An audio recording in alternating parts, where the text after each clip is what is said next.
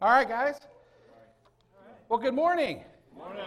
It is great to be back in Simi Valley. Uh, you know, we made this drive for like two years, uh, and uh, so it was uh, very reminiscent for us, uh, Gwen and I and the kids. And we brought Dylan, who is uh, a brother from Palmdale, and he's an awesome guy. He got to make the trip with us.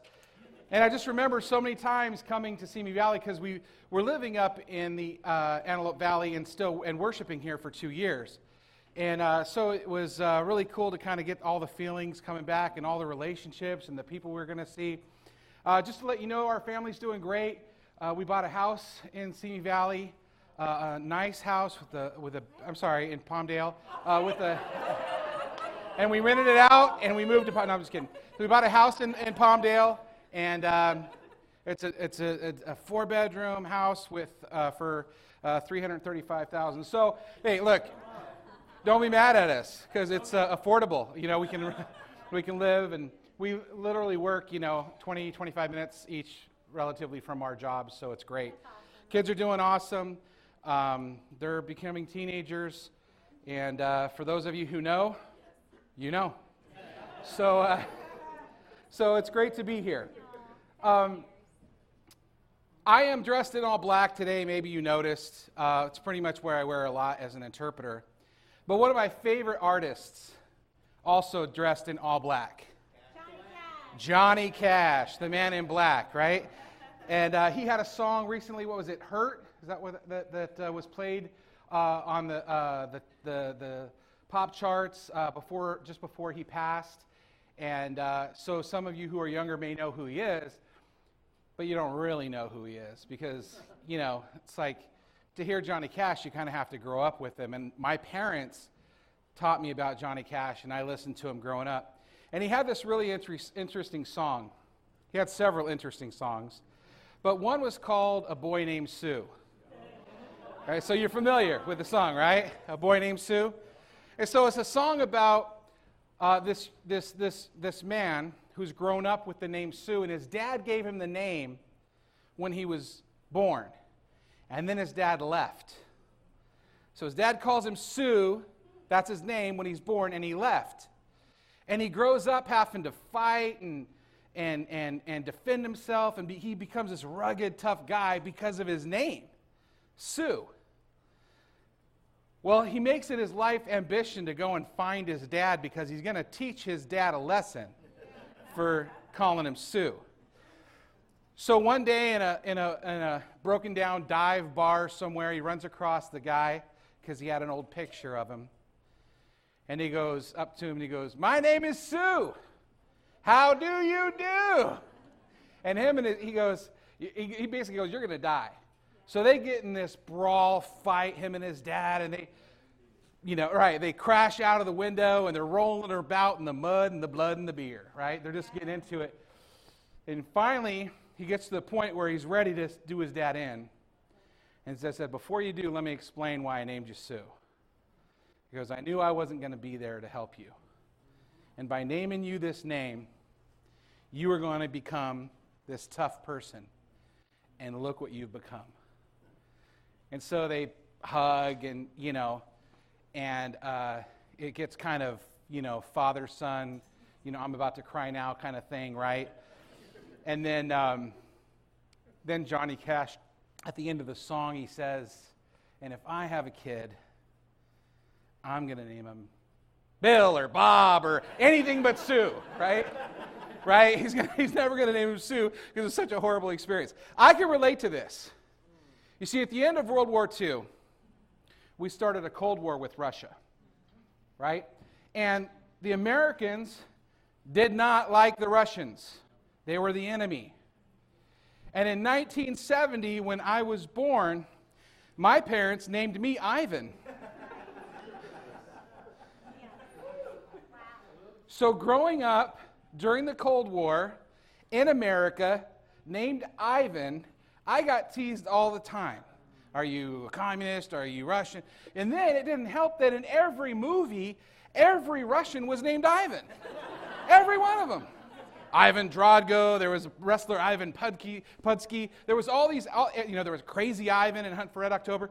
And so, which I relate to that. But, um, that's what, you know, growing up with the name Ivan, it kind of shaped who I was, right? It shaped, shaped me a little bit. And now I like my name because it's different.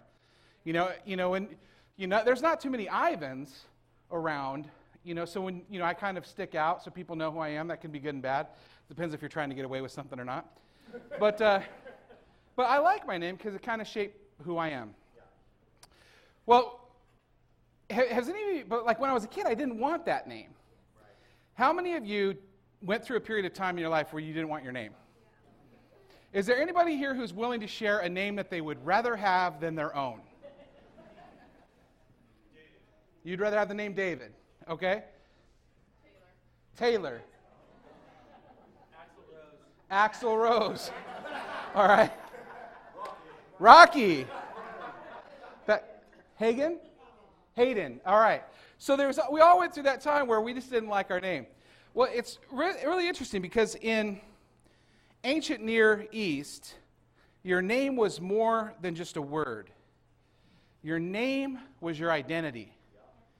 And we're going to read about Jacob today. And the name Jacob means incredibly great man. No. The name Jacob sounds a lot like the Hebrew word for deceiver or liar. So, no matter what your name was, even if it was Sue and you're a guy, I think liar would be a worse name, right? Can you imagine growing up with that? You know, like, um, liar, come here. Did you do this, liar? Did you do this, liar?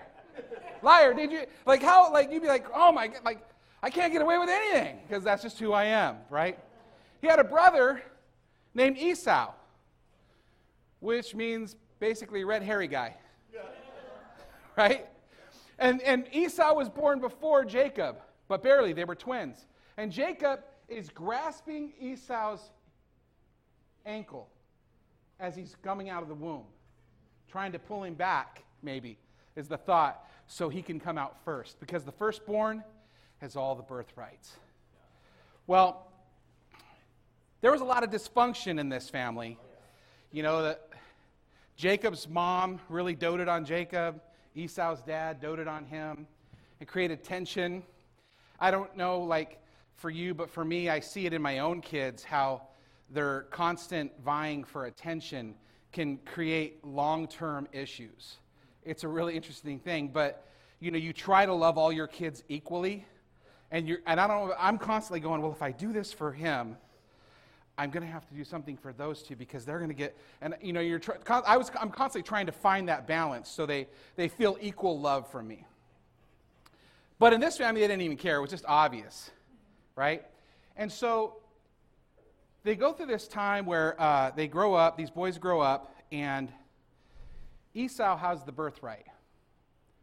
And he comes home starving, really hungry. One day he's out, he's this kind of burly guy, and he was out hunting and stuff. And um, I guess he didn't catch anything. And he comes home, and, and his brother Jacob is making this stew. And he really wants some of it. And he goes, If you give me your birthright, I'll give you the stew. And he makes the deal. Right? He makes a deal. And I really believe that's when God goes, uh, All right. He didn't really value what was important here, right? Esau didn't value what was important. But Jacob knew what was important. And so they go through their lives, and he's really mad at him or whatever. They, they have this really contentious relationship. I had a contentious relationship with my brother when I was growing up. Now we love each other, but w- when we were growing up, it was really just we were at each other all the time. So I kind of get this story. But Jacob makes this decision with his mom's prompting that he can't just get the birthright from his brother, he's got to get it from the dad too. And at this point, Isaac, the father, is going blind, right? and Esau uh, is away. He, his dad tells him, Go get some game, go hunting, come back, and we'll give you the birthright. Well, Jacob comes in and usurps Esau and basically disguises himself in a sense. His father's going blind, but he puts like, you know, sheepskin and makes himself kind of feel hairy, and his dad kind of fills him out and, and, and he can't see really well. He goes, You sound like Jacob. Now let's read.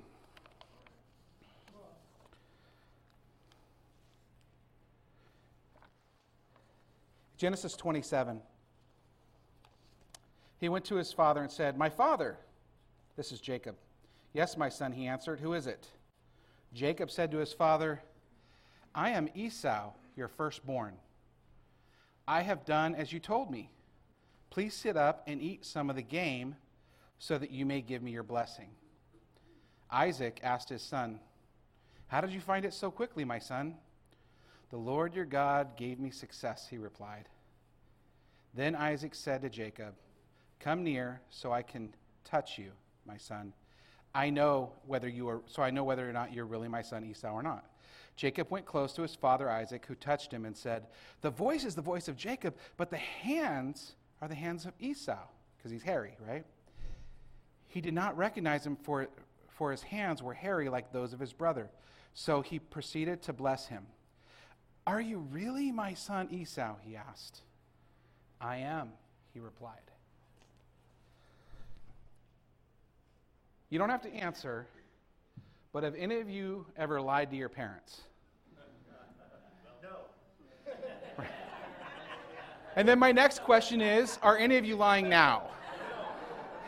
So, so I, I remember lying to my parents, and I remember the feeling, the emotional feeling.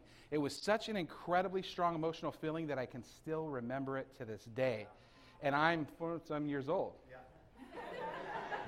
and and so so we see we see Esau or we see Jacob lying to his dad. Well, his dad gives him the blessing. This enrages his brother Esau, enrages him.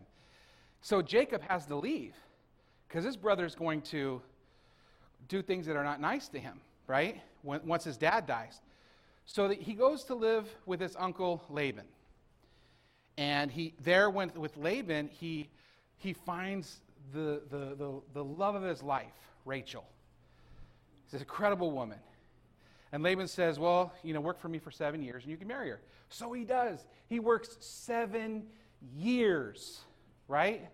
That's a long courtship, right? That's a lot of double dates. You know what I'm saying? and so, and so at the end of these seven years, at the end of the seven years, the marriage ceremony happens. They consummate their marriage, and Jacob wakes up the next morning to this look in his beautiful bride's eyes, and they're crossed because he actually married her sister, Leah. Right? And she's cross eyed, right? And he's mad because he got deceived. Right? He got deceived. I mean, how dare anybody deceive Jacob. And he goes, Well, that's how we do it here. You know, you got to marry the firstborn daughter. That's just the way it is. But if you work another seven years, if you promise to do that, I'll let you marry Rachel in a week. So he does. Anyways, they have this relationship that goes back and forth. And, and basically, Jacob just continues to basically deceive Laban. And at one point, it culminates to this point where they're just like, um, he's like, I got to go. Your dad's attitude has changed to me. He's talking to his wife. Your dad's attitude's changed to me. The whole thing's weird. I got to get out of here. So we got to, let's run. But he's running with like herds of sheep, right? so just a note like if you're going to try to go on the lamb, don't take the lamb. You know, like they're going to catch you, right? And before they go, she, you know, his, his, his wife Rachel takes his dad's gods and she hides them. So the dad, Laban, comes running after him. And they meet and they basically agree right there. You don't pass this spot, I won't pass this spot, we'll be at peace. And they build this stone monument. And then Jacob goes on back and he's going to go back to his homeland. So he sends some notification ahead, like to test the water. Right. Hey, uh, tell Esau I'm coming. See how he is. Well, Esau says, Oh, you are? He gathers 400 men and says, Let's go meet. Right? So now Jacob has all his family, all his kids, all his sheep, everything. and he's sitting at this river, and he can't go back because he has that stone pillar. So he's stuck between a rock and a hard place. right? And he sends his whole family across the river, right? And he sits there alone. And all this, like, I've got 400 men and my brother, I can't go back, I can't do this. And it gets quiet, and you can hear Southwest Airlines say, You want to get away? right? Like, he's like, he doesn't want to be here. He's in this, like, really crazy, like, have you ever been so down, like, your life? In AA, they call it hitting your bottom, right? Hitting your rock bottom. Jacob's hitting his rock bottom. You ever sin? Maybe you tell a, a, a, gossip about somebody and it comes back to you and how you feel about what happened. I don't know. You guys probably don't. I've experienced that. right? And it comes back to you and like how scared you feel, like because you just blew it and you know you blew it. Or, or maybe you told a lie and it catches up to you. Or whatever sin it is. And when your sin catches up to you, that feeling of heaviness, all you can do is what? Reach out to God. Right? And so the passage here, Jacob wrestles with God.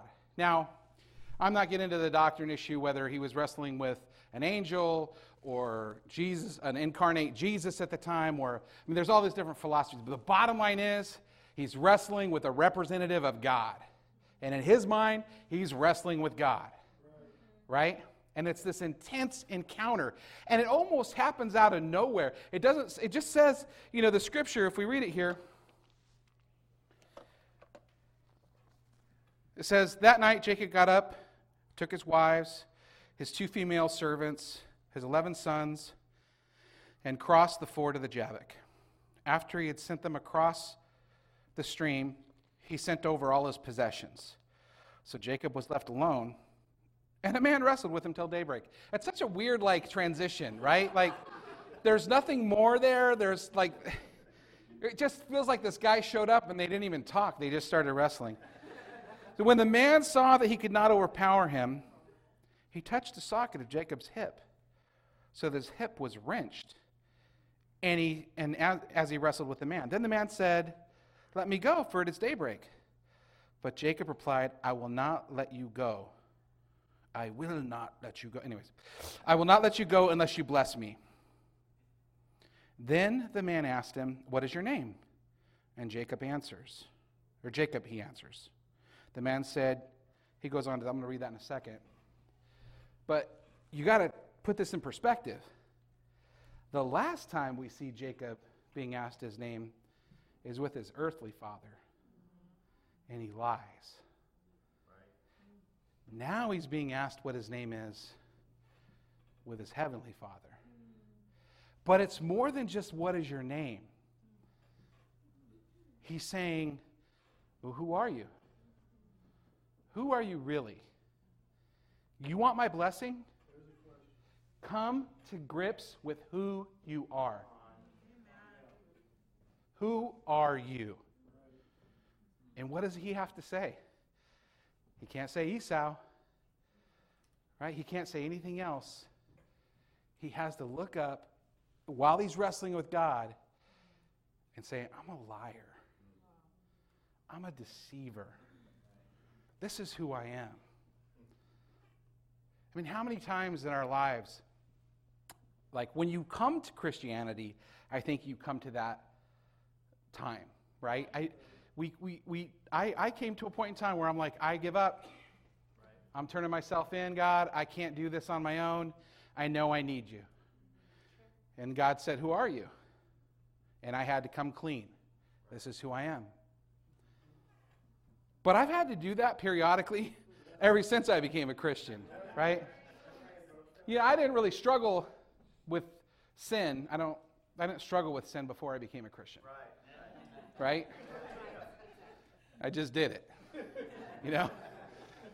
So so when you become a Christian, you're like, oh, okay, I really gotta, I really gotta start fighting this stuff.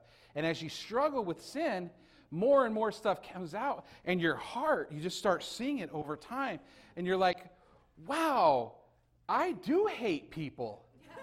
wow, you know, I always said I didn't, but I do. Like, right? Like I I can't stand this kind of person. I can't stand it. And it's amazing. It's so hard sometimes in our Christian walk with God when we're, when we're, when we're with Him and we're, we're praying to Him and we start to realize who we really are again. Yeah. And we have to have to say it. Yeah. But sometimes I don't I don't want to say it. I don't want to come to grips with who I am. No, I am a good husband.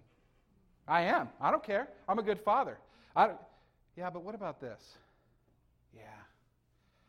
Yeah. But I'm not, I'm not really ready to admit that yet. It's like, you know, that time, those of you who are married or maybe with your friends, where you're in a fight with someone, an argument, and you realize you're wrong, but you don't want to admit it yet? You know what I'm talking about. That's why you're laughing. Because there's a time when you're in, you're in it, you're in it, and you know you're wrong, and you know you need to shut up, and you know you need to say you're sorry, but you're just going to carry it on for a little while longer. And sometimes that is the same way in our relationship with God. We're not ready to come to grips with who we are. but I'm telling you, God is God. He's who He is. So until you admit that, it's just going to get harder. Right? He's going to send Laban with 400 people. He's going to send, or he's going to send Esau with 400 people. Laban's going to be behind you. You're going to have all this stuff going on. You're like, I don't even know what to do. Right? But once you say, once you admit to who you are, once you realize who you are, and you're not like, I'm not all that, like Jacob did. He says, What is your name? He goes, Jacob, liar. And God says, then the man said, Your name will no longer be Jacob, but Israel, because you have struggled with God and with humans and have overcome. You see, God, God has a whole new identity for us. And we don't have to be defined by our sin. We don't have to be defined by our bad decisions. You know, an interesting place I see this play out is where I work. I work for a level four maximum security prison. I'm in the northern part of LA in Lancaster. Level four is like the highest level, right? Like they have an electrified fence that you don't want to touch, and um, it's pretty crazy. And I walk the yard. I'm an interpreter, so I walk through the yard. There are people around me, inmates around me all the time, in front of me, behind me. And these are the worst of the worst, right? These people have murdered, raped, molested, robbed, anything you can think of that's bad, these are these guys because they're level four. And not only did they do that, but they came to prison at some point and kept doing bad. So they got moved up to a level four. And so there's some really, really people ask me, like, Ivan, how can you work there? How can you be around these horrible people? I'm like, well, they're not like that all the time, right? It's, it's not like they're, eh, eh, eh, you know. Some of them just made bad decisions, right? Some of them just were in the wrong place at the wrong time. Some of them, you know, whatever it was, they got to where they were but that's not who they are all the time. And there's some of them that let their crimes and the things that they've d- done define who they are. And those guys stay in the gangs and they stay focused on being these people that are always trying to one up everybody and get whatever they can and take and take and take. Then you have groups of people like little spots of light where where men have made heinous decisions and done some bad things. And they're going to be in for a long time. But they've gotten their GED, they're working on their college degree, they're um, working on themselves, they've got jobs. We have a, a dog training program where We bring um, dogs in and they train the dogs uh, for service animals, for veterans. They do the training. Um, they have a very small window that they can operate in to do good, but they maximize it. And it's amazing because they made a decision that, yeah, I've made some bad decisions in the past, but I'm not going to let it define my future. And I think in God, that's what we can do, but we have to come to grips with it. We have to come to grips with who we are. We have to be honest and open with people and God, get the help we need, and let God work in our life so that we no longer have to be lustful man, uh, gossip girl. I know that's a show, but I just thought of it. Or, or whatever, you know, whatever this name is, right? Whatever this, this, we can be children of God. We can be member of Christ's body. We can be holy. As the passage says, Therefore, if anyone in Christ, if, if anyone is in Christ, the new creation has come, has come. The old is gone, and the new is here. We are made new in Christ. How awesome is that? We don't have to let everything that we've done define this. And the really cool thing about it is it's, is it's not like it's going to take you a year to change. You can change right now. It doesn't take, it's not like, you know, it's, it's not like, I don't know if you remember the old Schick commercials. It takes two weeks and a couple of two day follow ups to stop smoking. They're, it's a very old commercial. Um, but you don't have to take two weeks. You don't have to let anything try to, uh, to, to you, you, don't have to come up with a plan. You just have to make a decision and things will come. Right? Because what does God want us to be?